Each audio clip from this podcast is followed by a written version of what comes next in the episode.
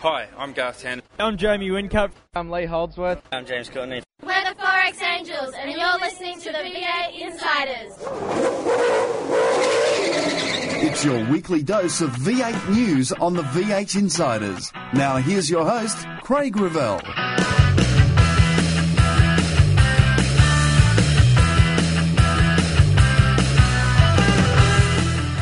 It all comes down to two more days of racing.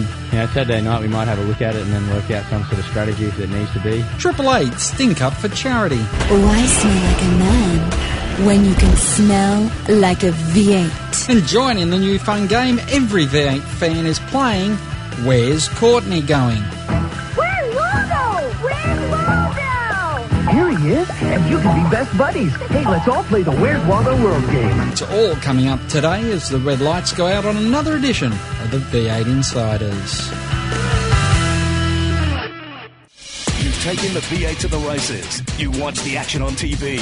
Now read about them in V8X Magazine. V8X Magazine, dedicated to just one thing V8 supercars. Showcasing some of today's best writers and award winning photographers, V8X brings you all the news and in depth interviews demanded by today's V8 supercar fans in one action packed magazine.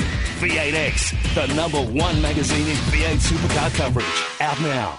With Sydney about to conclude the championship season, it is hard to believe that the focus is set on one driver who's leading the championship but has nothing to do with the events of the weekend. Instead, it's the speculation that continues on this week where he will be hanging his helmet next year. Courtney, who over the past few weeks has been linked with FPR driving a Pepsi Max sponsored customer car for Charlie Schwerkolt. Now he's being tipped as the replacement for Will Davison at Holden's factory team. The news sending Ford fans into a spin, as for the third year in succession, one of the leading Ford drivers will not be in a blue oval car the following season. 2008, Will Davison. 2009, it was Jamie Whincup and Craig Lowndes. And now it's potentially James Courtney. 53 and 97. They are the numbers that will determine the 2010 V8 Supercar Championship. Courtney leading the championship by 53 points, so if he can pull a 97 point gap on Jamie Whincup in race on Saturday, he will be the champion. That means if Courtney wins, Whincup must finish better than 18th to keep the championship alive. Courtney can finish as low as third with Whincup 25th, or worst, to do the job on Saturday. For Whincup, if he wins Saturday and Courtney is worse than seventh, the championship lead transfers to the Triple Eight lead driver by one point. Whincup cannot win the championship on Saturday, he can only keep it alive.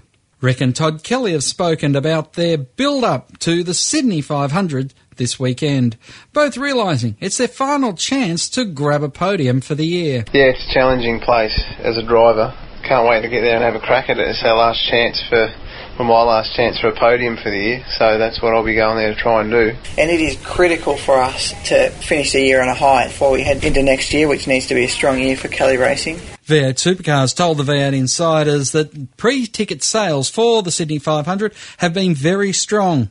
Last year's 170,000 cap is still in place, but they also believe that the event will not have any problems if they go over. And also, the 28 29 licence debate will continue a little bit longer, with on Wednesday entries having to be officially put into V8 supercars for 2011.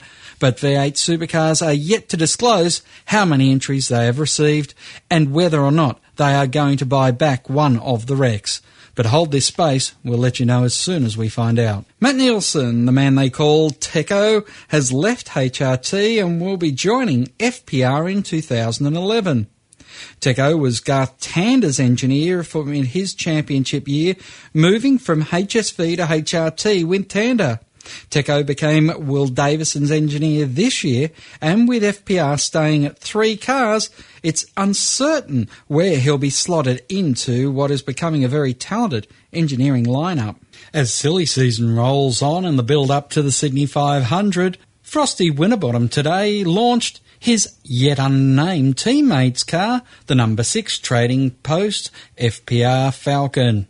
Obviously, have Trading Post come on board the car six, and uh, you know the, their involvement's going to be fantastic for our team. And I really think they come on at a, at a good time. You know, I think FPR as a as a whole is has really stepped up, and we've got pretty exciting things for 2011. So, yet to be named driver lineup for car six, but um, you know, I think all in all it's going to be pretty exciting. So, silly season's definitely started, but it has to start early because we go racing in, in February. So it gets shorter and shorter that break. So silly season's always going to get earlier.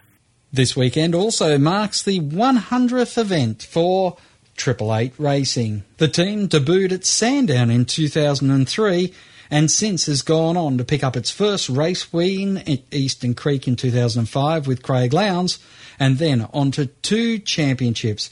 Triple Eight has won 63 of the 223 individual races it has contested in the course of the 99 events. Contributing to 42 of the team's race wins is the two-time champion Jamie Whincup, a 26.59% strike rate.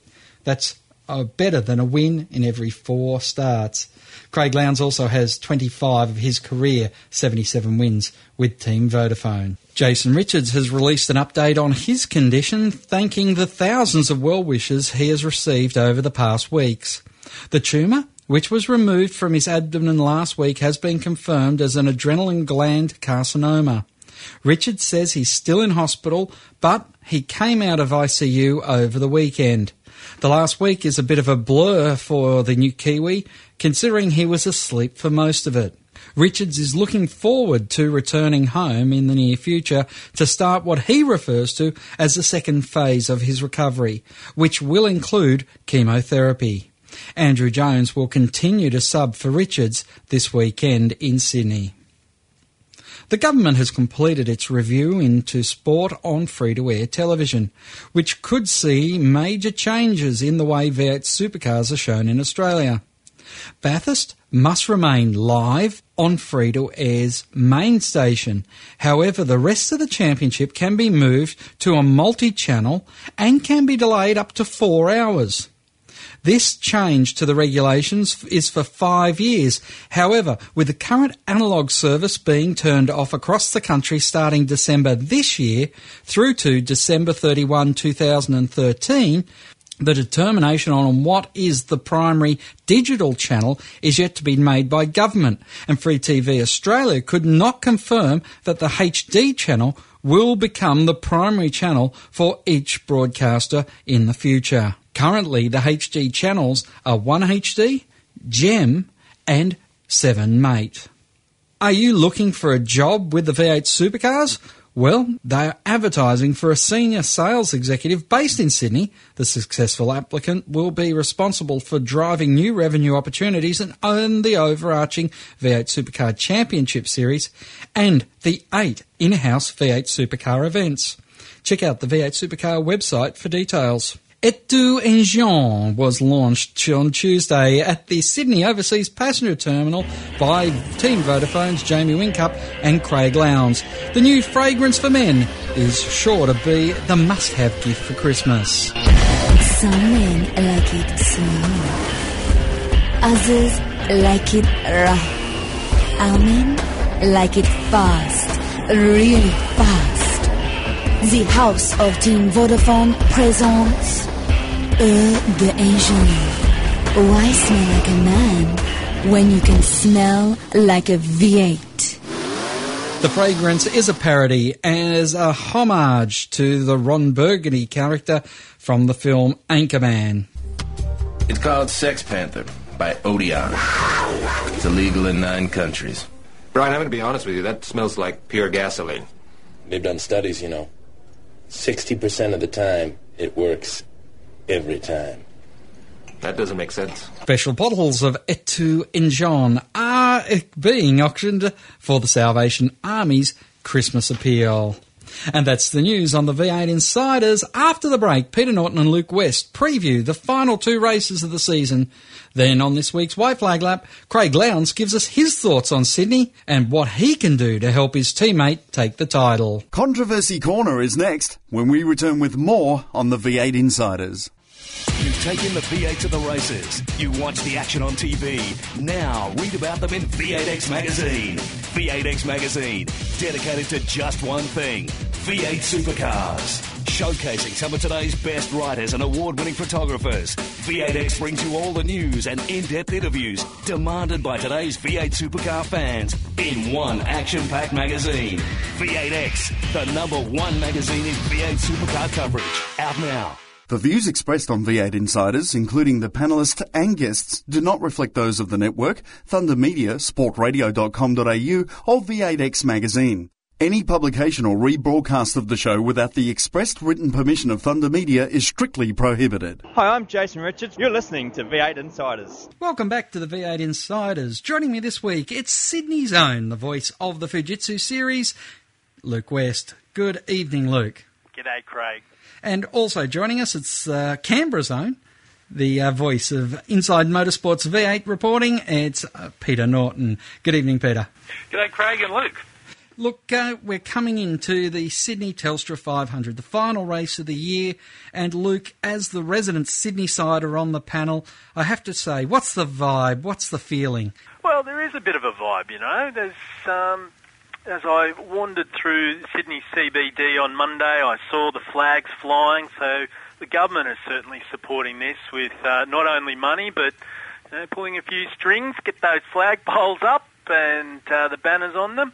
But uh, last weekend I was at a barbecue and the usual, what do you do for a living? And when I said that I was involved with the V8 supercars, oh, I'm looking forward to going out to see that this year. So from a couple of people that I met there. So there, there is a vibe. There's definitely a vibe which uh, you didn't usually get or previously get with the rounds at uh, Oran Park and Eastern Creek. And I think it's a case of uh, the diehard fans. You know that, that group of 40,000 or so people that used to always go to Oran Park and wanted to sit on the mound there and watch car racing all day. I think they went out last year and they were a little bit disappointed, to be frank. And you won't get those people back, but I think you'll get all the sort of the fringe people from the sport, or, or more so new people.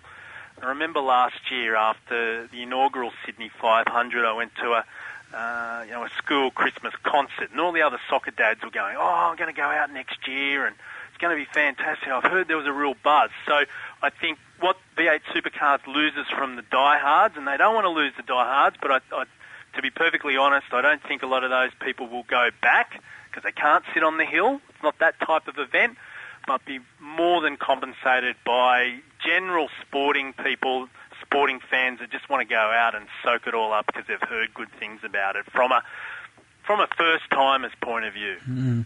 Peter, your thoughts heading into race number two because it's amazing how many people in Canberra have said looking forward to going up there.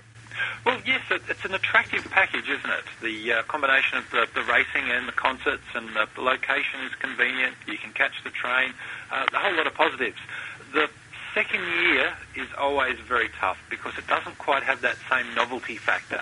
And I guess that's where the uh, changing the rotation of the concerts each year does give you the element of being able to freshen up the program and uh, to get different people in. Uh, Guns N' Roses will get quite a lot of people in. Uh, I'm not sure if it's quite as strong of a draw card as the Cold Chisel reunion, but it will still get plenty of people in that uh, are first and foremost uh, rock fans, and they'll check out the motor racing while they're there. The weather could be interesting for the for the casual motorsport fan. Uh, we've had a lot of rain around a, a, lot of the east coast of Australia lately, and uh, it's possible that we, will have some more of it on the weekend. Uh, so it's going to be a tricky one. I wouldn't want to bet the house on whether the number's going to be bigger or smaller. But Luke, it's safe to say that uh, Sydney siders do like an event. And uh, this, uh, what we're seeing, is something that isn't just your regular day-to-day motor race, isn't it?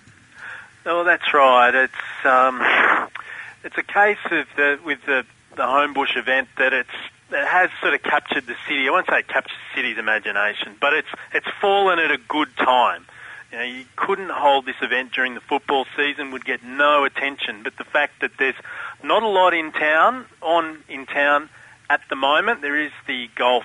Uh, what's that? The Australian Open at uh, one of the Sydney courses, but barely heard a word about that. Just looking in the papers and just on the news, it seems to be uh, the V8s uh, outweighing that one. So uh, yeah, I think it's I think the timing of the event is perfect, being you know the first weekend in December. And now, Peter, I remember that uh, we spoke to Luke. What was it? Four years ago now, when they moved Clipsal to either very early March or late February. I can't remember uh, uh, the exact date of it, but I do remember Luke talking to us on the show about how V8 supercars went up against the cricket and they got hurt in the TV ratings. They're going up against an Ashes series, which um, the Poms are showing they're strong, and uh, it's on in South Australia this weekend. Do you think that's going to have any bearing on television? The cricket's an interesting one, isn't it? Uh, people get excited or they turn off on the cricket. Uh, the, the, I find it a quite a fickle sport. That uh, uh, coming into the Ashes, people were both pessimistic and optimistic and all sorts of things. Um, and uh, it's hard to call on that one whether people are going to uh, stay next to the TV to watch the, the cricket from South Australia. Um, at least the cricket isn't on in Sydney. That would be a tough one to try to, to fight against. Yeah, well, I guess there is some erosion of the TV audience when you have, uh, you know, the biggest sporting contest of the summer on on the same weekend. I think that's uh, fair to say there will be some erosion, but who knows? Let's see what the figures turn out to be. Of course, they can be massive. Uh, if it's a wet weekend, as, you, as you've alluded to, Peter, then uh, while that can affect the trackside spectator numbers, it can actually be a boon in terms of uh, the TV audience in any wet city. Yep. And of course, uh, we know that Sydney siders aren't like our good friends down in Tasmania. They definitely aren't built as tough there in uh, the harbour city. Guys, the crowd last year was capped, and uh, I'm interested, and we haven't been able to get a confirmation yet, but I'm hoping before we go off air we will hear from uh, Cole Hitchcock to uh, confirm that the cap on the crowd is going to be lifted because that 187,000 of last year was actually because Tony told them, don't you dare lock this thing out when there's people still wanting to get in. And in fact, they went about 17,000 over what the cap was allowing them to do, Luke. And uh, that's something that we haven't heard much of, possibly because we know that there is a, a bit of a shrink in second year events. Yeah, maybe. Uh, you- You're 100% right. I hadn't really thought about that, the, the whole uh, capped number. So it would be good to get confirmation of it. But it would be crazy, wouldn't it, if you capped the numbers, if you can get more people through the gates. There's certainly plenty of room for them at Sydney Olympic Park. You know, when you think that the inside of the circuit houses the Olympic Stadium and it only takes up about one fifth of the area inside the circuit, gives you an idea how expansive the whole precinct is. So it can certainly take uh, four or five times that 170,000 people. Not not necessarily enabling people to see the racing along the fence, but in terms of safety and um, crowding and that sort of thing, you can get jam many more people in than, than 170,000. Yeah, and Peter, of course, you'll remember Tony's famous press conference where he said, "Oh, they can lock me up if they want, but I wasn't going to turn them away." yes, that's right. And uh, you can always argue that if there is a cap, you go 10% over and just uh, say, oh, uh, but that, but it's the GST. Good work from the accountant there. Hey, will the track modifications that they've been able to sneak in make much difference to the racing, Peter? What I've been reading is that the track modifications are only a little bit subtle, uh, mostly through the, the first chicane to make that one a, a bit more flowing and faster, whereas the, the rest of the circuit should be pretty much the same as before. What those reports haven't focused on is whether there are improvements to the, the positioning and the alignment of grandstands to make the, the viewing a little bit better, and, and also just some uh, you know, arrangements around uh, are the, the general admission punters allowed to you know, go up on the stairs and get in the way of the people who've purchased a seat. Some of those sorts of uh, you know, crowd comfort and uh, uh, you know, visibility kinds of things are always something to, to fine tune year to year, and, and hopefully they can uh, enhance the experience for the punters that way. Mm. One thing's for sure, Luke, uh, Shane Howard was definitely putting a few more bridges in this year. Yeah, not only bridges, I understand also that uh, a lot of the grandstands have been covered for this year, and also some viewing platforms in to improve the uh, general admission viewing. So, um, yeah, I don't think that the track modification, as Peter outlined, mostly to that uh, first chicane on the circuit, will do too much. It is uh, it is pretty tight there, but it, at the same token, it while it didn't uh, promote a lot of overtaking, it was a case of uh, one mistake, you're in the wall. So with the championship up for grabs, um, you know, going mistake free on that circuit is uh, does keep you glued to the, the screens and, and the track. Mm. Well, we need to take a break here on the V8 Insiders. Plenty more right after this. You've taken the V8 to the races. You watch the action on TV. Now read about them in V8X Magazine. V8X Magazine, dedicated to just one thing V8 supercars. Showcasing some of today's best writers and award winning photographers. V8X brings you all the news and in depth interviews demanded by today's V8 supercar fans in one action packed magazine. V8X, the number one magazine in V8 supercar coverage. Out now. To ask a question of the V8 Insiders, just email them at v8insiders at sportradio.com.au. Hi, I'm Craig Lowndes from Team Vodafone, and you're listening to V8 Insiders. Welcome back to the V8 Insiders. Joining me this week is uh, Luke West from V8X Magazine, the Fujitsu Series and Auto Action, and Peter Norton from Inside Motorsport. And I go, I'm going to hit you with the toughest question of the lot. What does 53 and 97 mean? Because my next question is who's going to win the championship, that is. You Luke? first, Peter. Okay, uh, clearly in, the, in that context, those numbers must refer to uh, points and points gaps and uh, how many points someone needs to uh, wrap it up at a particular point in time. Uh, I, I would imagine that the, uh, was it 97? That's how many points that uh, Courtney needs to wrap it up on Saturday and have a, a jolly big party.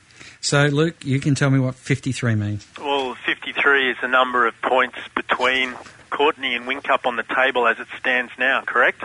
Yep. Anyway, who will win the championship? I think, well, my money is with James Courtney because he has that um, 53 point gap. He can be a little bit more conservative on a circuit where, uh, as we pointed out, one mistake, you're in the wall. And uh, the point I'd like to make um, is wouldn't it be a huge shame if Courtney won the championship? And in doing so, Dick Johnson Racing became the most successful team in the history, 50-year history of the championship. Currently, DJR and Holden Racing Team have won six drivers' titles each. So a win for Courtney would be seven for uh, Dick Johnson Racing. So imagine forging into the lead in that little race and then uh, closing the doors the next day. Massive shame. Is that where we're at with Dick Johnson Racing, Luke? Well, I don't know. I have no idea. There's certainly plenty going on behind the scenes, and I won't even uh, delve into it because very complicated situation. But I do want to make the point that I hope there is a white knight somewhere, someone with a few extra mil who is a real motorsport and Ford enthusiast that uh, would like to see DJR continue in its uh, current form. Mm. Well, uh, Peter, your thoughts on uh, particularly the Courtney Whincup battle and, of course, the future of uh, Dick Johnson Racing? Yeah, uh, I think my pick is for Courtney. He's uh, a, proven street fighter, and uh, I guess proven perhaps not so much in, in results, although he's uh, won, won his fair share, but a proven fighter. Uh, and uh, he'll either win it or bin it in some respects, I, I, I think. Uh, we've, I think most people can remember some uh, uh, fairly aggressive uh, on track fighting uh, in Adelaide and other places where uh, he's either going to you know, get that position or take a few guys out with him. So it's going to be exciting. Uh, and yes, the, the Dick Johnson racing element in that is quite fascinating. How Courtney has uh, uh, been able to, to persevere and, put himself in a position here uh, in front on the championship when uh, behind the scenes so many things are quite frankly falling apart. I would describe it as a, sort of a, messy divorce where the uh, uh, where the, the happy couple, uh, or not so happy anymore, um, they can't just agree to uh, go separate ways and uh, take 50% each. Uh, but the uh, divorce process is such that uh, all of the uh, assets and fa- family heirlooms are spread all across the paddock, uh, really destroying value. And you can see that with you know, Adrian Burgess going to Triple Eight. Um, you know, the, the whole thing is, is not really going to end up with both of them having half each, but that the whole value that created such a superb team and put Courtney in such a strong place, um, yeah, it's just going to be spread everywhere. It really is quite a disaster for the sport. Mm. Well, it's Gas and Go time here on the V8 Insiders. Gas and Go brought to you by the V8X magazine. And, uh, well, in this we endeavour to ask five questions in three minutes. I don't think it's going to happen because my first question is Luke West, what's James Courtney's future looking like? I understand that uh, he is going to join Holden Racing Team, but there are some hurdles because he can't actually sign with another team until the ownership situation at his existing team, Dick Johnson Racing, is uh, finalised. Mm. Peter, your thoughts? Um, absolutely agree that it's messy and lawyers will be involved. Uh, I I would expect that there, uh, w- everyone's well aware of the contractual uh, restrictions on Courtney, um, but that wouldn't stop him signing a heads of agreement or an option agreement or something like that um, that secures the position uh, subject to the uh, the formalities for Dick Johnson Racing actually uh, happening. Um, so he's probably in the best of both worlds. That uh, he's got a, a new deal signed and tucked away, uh, but if Dick Johnson Racing uh, enforce his contract for him to race there next year, um, you know, he's got to drive there as well. Probably not as lucrative. Uh, definitely wouldn't be as competitive with the, the damage to the team that's uh, that's underway.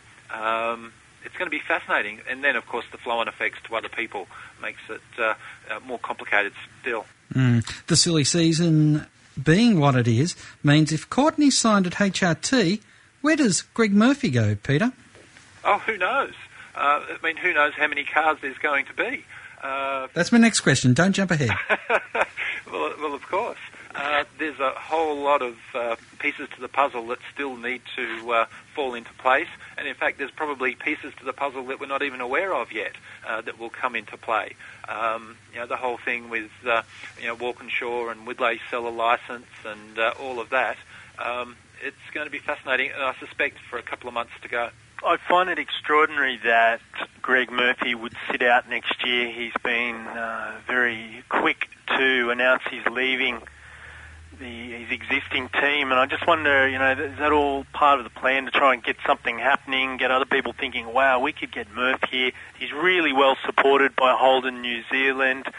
Sponsors love him. I wouldn't be surprised if, you know, someone's beavering away trying to come up with an opportunity to get him in their car. You know, for instance, and I'm only thinking out loud here, the likes of Kelly Racing, they've got four cars. Um, you know, maybe maybe he could return to be a teammate to, to Rick Kelly. Who knows? Mm. One thing I'm going to throw in the mix now. Do you think that if Walkinshaw Performance is going to sell the license and there's a sponsor sitting out there, Roland Dane might say, why don't we get your boy Adrian into one of our cars?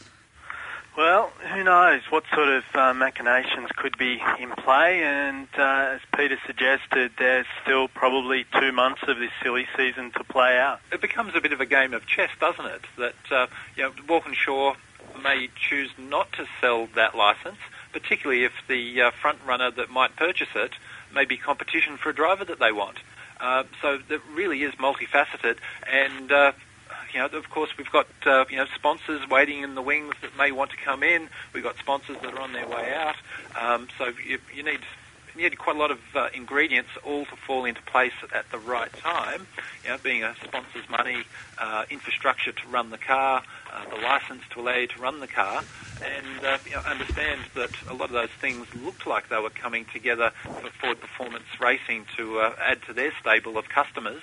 Uh, but they just didn't fall at the right time in the right place. So Mm. uh, who knows what will come uh, still to come. Peter Norton, do you think we'll have 28 or 29 cars in 2011? V8 supercars are very clever. They have the uh, contractual right to uh, exercise an option to purchase any license that uh, comes up on the market, uh, but they're also very clever not to pay over the odds for it. So they will pick their timing so that uh, it's a quiet year for the licenses, uh, and therefore the market value for selling them is a bit lower. Uh, last year there were a lot of licenses on the market uh, going back and forth, uh, so V8 supercars didn't uh, intervene at all. Um, this year we're not aware of many licenses, um, and it will depend on the market value whether they, they want to you know, reacquire that one. Um, I think there's a lot of things coming into place that um, would mean V8 supercars have a, a very good time at the moment to purchase it. I I wouldn't expect the price to be over the top. Uh, this could be the year for them to do it. Look, I tell you, 29, just great. It's that odd number. I hope they do bring it down to 28. No, no, well, it just it seemed just that even number makes me feel so much better about life. Okay, where will the Pepsi Max money go, Luke? Well, I understand that the V8 supercar teams that are looking for sponsors uh, have all uh, put in a, uh, a claim for it and put in uh, a proposal to Pepsi. Isn't it great that uh, that they're looking to, to get around another liquid sponsor? Whether it's some alcohol product or uh, oil or whatever, it seems to be the go, doesn't it? Not too many solid sponsors in the sport. If I can be a little bit flippant about it, hopefully they don't get scared off with their uh, their uh, first pick, James Courtney, if indeed he was first pick to be the front man. Mm, Peter? Oh, as Luke said, it, the Pepsi are probably uh, one of the smarter ones in, in running a, a sort of competitive process, saying, uh, "Well, line up, fellas, and have a beauty contest, and uh, you know they get to pick the, the cream of the crop." Um, so, oh, it's just so hard to speculate because there are a number of teams that are uh, desperately on the market for a sponsor. Uh, and there are others that uh, would probably uh, jettison current sponsors to get the Pepsi money and the profile. Uh, so it's uh, quite a competitive field for that money. Mm, I remember the days when we had a Coke car and a Pepsi car in the field. Perhaps I'm just kidding. the taste test. I think you call it the uh, Pepsi Challenge. Yeah. Guys, it's a pleasure to have you on the show. It's gas and go for another week, and we're all looking forward to getting down into Luke's City as he opens the doors and welcomes all comers into his little backyard playground there, known as Homebush. And uh, we thank you for. Everyone's welcome. Putting it, firing up the barbie. Get out there, and uh, we'll cook up a snack for you. Peter Norton, look forward to seeing you in Sydney. Yes, it will be great. Luke, put the kettle on. We're on our way. Consider it done. Thanks, gentlemen. After the break, it's Craig Lowndes, and he's just going to uh, remind us of what happened in 2006 at Phillip Island in the last round of the championship. Perhaps Jamie Whincup's teammate can return the favour. Find out more about your favourite supercar teams and drivers when we go inside further on the V8 Insiders. You've taken the V8 to the races. You watch the action on TV. Now read about them in V8X Magazine. V8X Magazine, dedicated to just one thing V8 supercars. Showcasing some of today's best writers and award winning photographers. V8X brings you all the news and in depth interviews demanded by today's V8 supercar fans in one action packed magazine. V8X, the number one magazine in V8 supercar coverage. Out now. Hi, I'm Shane Van Gisbergen. You're listening to V8 Insiders. This week on the White Flag Lap, we continue our look at firsts as we speak again to Craig Lowndes about his first book, Craig Lowndes, The Inside Line, and also let him preview the Homebush race. The book had to stop sometime, but it stops right before Bathurst 2010, which was a fantastic story in itself, and you'll probably get a few chapters in uh, the retirement book when that comes along. Oh, definitely. It's something that uh, you know would have loved to have uh, included Bathurst. Now knowing obviously the success that we had and uh, and the fairy tale that uh, you know Mark and I uh, what we couldn't do a decade ago we actually accomplished now, and uh, yeah, that would have been a tremendous ending to the uh, to the book. Um, but you know, yeah, we had to uh, you know obviously uh, draw a line in the sand, and uh, we've done that. But yeah, look, as soon as uh, we get an opportunity to to finish off part two, that'll be I'm sure definitely well well within the book. Now, I know when I spoke to you in Tasmania, you said you probably only missed one person in your whole inner and outer circles that you didn't thank. Do you want to put that plug in now? Um, well, look, there's, there's probably actually now now I've uh, since there's probably a, a number of people that uh, uh, really that uh, we haven't put into the book, but uh, you know there's, there's, there's people like our neighbours that uh, you know that have been a very big influence on us in, in the cattle way and uh, and everything else. Um, you know, uh, there's, there's uh, uh, you know my my uh, my family's in there, my brother um, probably didn't get a big mention. So there's, there's actually quite a number of few people that I didn't uh, quite talk about. But uh, you know, really for me, it's uh, you know the book is is really uh, you know what what my my thoughts and opinion are on. And the opinions are the interesting thing. As we go to Sydney for the second time, what's your opinion of the Homebush circuit and, and the whole Homebush spectacle? To a non-driver, it looks a bit Cambrish, the track. Uh, look, it, it's a great track. A, a street circuit's always difficult to uh, to have a layout that uh, that pleases everyone because you've got to utilise the streets that uh, that are available to you. So. Uh, I think Homebush is a, is a great facility. It's a great area. We've got uh, a great facility in the sense of the train station, access-wise for people coming in and out.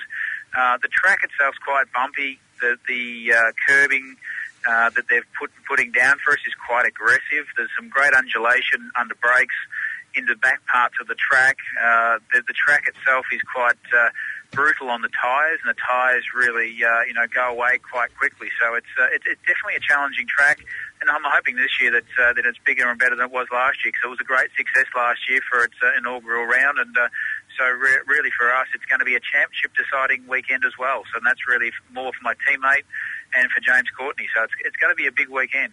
Now, in the book, you mentioned about the uh, the teammates that uh, tried to do you in quite successfully in 2006.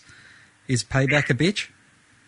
Oh yeah, look, yeah, uh, we definitely uh, came down to the wire at uh, Phillip Island uh, with Rick and uh, and everything else, and uh, you know we had a great battle throughout the race. Uh, you know, Scafie was driving at the time, and uh, you know we put Noah Holt, and uh, you know we really believed that we uh, we had it uh, sort of pretty much sewn up. But uh, of course, uh, you know when you uh, have an accident like that that takes you out of the race, uh, and uh, really for Rick then had to just complete that that race, which he did.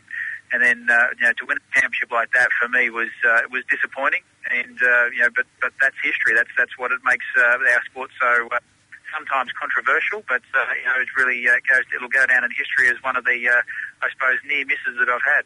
And what about this time? How can you help Jamie? Well, just for me, I just uh, got to do the best I can uh, in the sense of getting in front of James Courtney, and try and uh, take some points off him. Uh, you know, I'm not going to run him off the track. I'm not going to, um, uh, kamikaze him or any way in sense of form. But uh, you know, if I get in front of James, and if Jamie's out in front leading the race, well, then it uh, hopefully will take some points away from James Courtney, and that's really my role. Uh, and the only way I can do it. And uh, you know, if if all goes well, I'm sure it'll come down to the last race, basically like a Rick Kelly and myself in 2006. Well, one thing about a race meeting, it's over and done with relatively quickly. What about writing this book? How long did that take? Uh, it was sort of over about sort of a, a four months sort of uh, period where uh, Mark Fogarty that uh, you know helped out sort of uh, you know structuring and putting it all down in uh, in making sense for me that uh, you know he come to home over over that period and we sat down basically all day. Uh, about five or six times he came came to home and uh, you know really just uh, he had. Uh, a lot of questions, and uh, you know I, I've got the information. It's just a matter of uh, how we put it down and structure it, and, uh, and and really it was uh, you know to now look back on the experience and everything else. It was a lot of fun. Well, Craig, it's always a pleasure to catch up with you, and uh, we look forward to seeing you out on the circuit at uh, Sydney at the Homebush. But uh, before then, we seem to be seeing you everywhere. Your face in every uh, newspaper store and bookstore, and of course, uh, you're now doing ads for Speed Television. yes, thank you. Yeah, Speed Speed TV is uh, now coming up, and uh, look, it's, it's great to be involved in the media and, and any aspects really for us as, as race drivers. Is uh, really for me, uh, I'm in my uh, the later stages of my career as a race driver. I suppose you got to look at uh, what what comes next, and uh, really for me, it's a, it's a great opportunity, and uh, you know something that uh, that uh, hopefully we can present ourselves well. That uh, you know that uh, people want us back. Do you have a number, a retirement number, or is it just going to be results? Oh, look, no, I, I think that uh, there's two things that always uh, uh, will come to an head for me, which is uh, you know not being competitive, which we still are, and uh, and, and not stop enjoying the the sport for what it is. And uh, you know, I thoroughly enjoyed the sport. So uh, you know, hopefully. Uh, I've got uh, two more years beyond this year as, as my current contract with the team and Team Vodafone, but uh, who knows what's going to happen after that? We'll see. Uh, two, year, two more years is a long time away, but uh, love to uh, be signed with the team and, uh, and continue for uh, at least another uh, five or six more years. Well, the book certainly sounds like you. I know reading the book, it was so well in your voice. It just uh, felt like I was talking to you once again. So fantastic work with Craig Lowndes, the inside line on sale now, and uh, HarperCollins would be hoping for more with the way it's been selling, Craig. Yeah, thank you very much. Look, it it was a great experience, and uh, and look, hopefully uh, everyone that uh, does uh, buy it and uh, really gets a good read from it, uh, and a good insight of uh, who we are as uh, a person, more so than just My thanks to CL once again as the checker flag waves over another edition of the V8 Insiders. Keep smiling and bye for now. Join us next week for more V8 Insiders, only on v8x.com.au.